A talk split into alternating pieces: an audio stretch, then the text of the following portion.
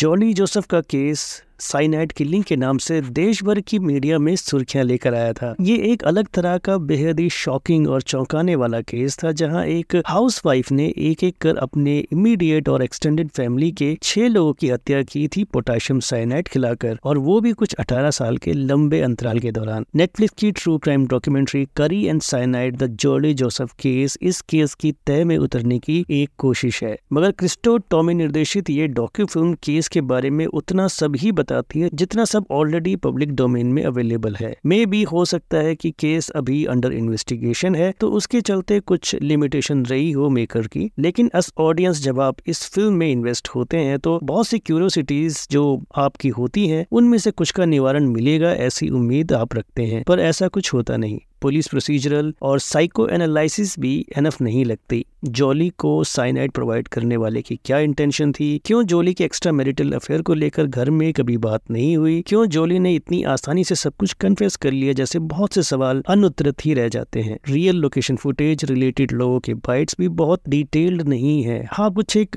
rare photos जो शायद family ने प्रोवाइड किए हैं जरूर थोड़ी बहुत इंसाइट देते हैं इस किलिंग ट्रेल के सीरीज का बीजीएम डिजायर्ड इफेक्ट क्रिएट करता है और यही एकमात्र सेविंग ग्रेस है बट ओवरऑल ये फिल्म आपको अनसेटिस्फाइड ही छोड़ती है जिससे फिल्म की बात की रेटिंग रहेगी टू स्टार्स की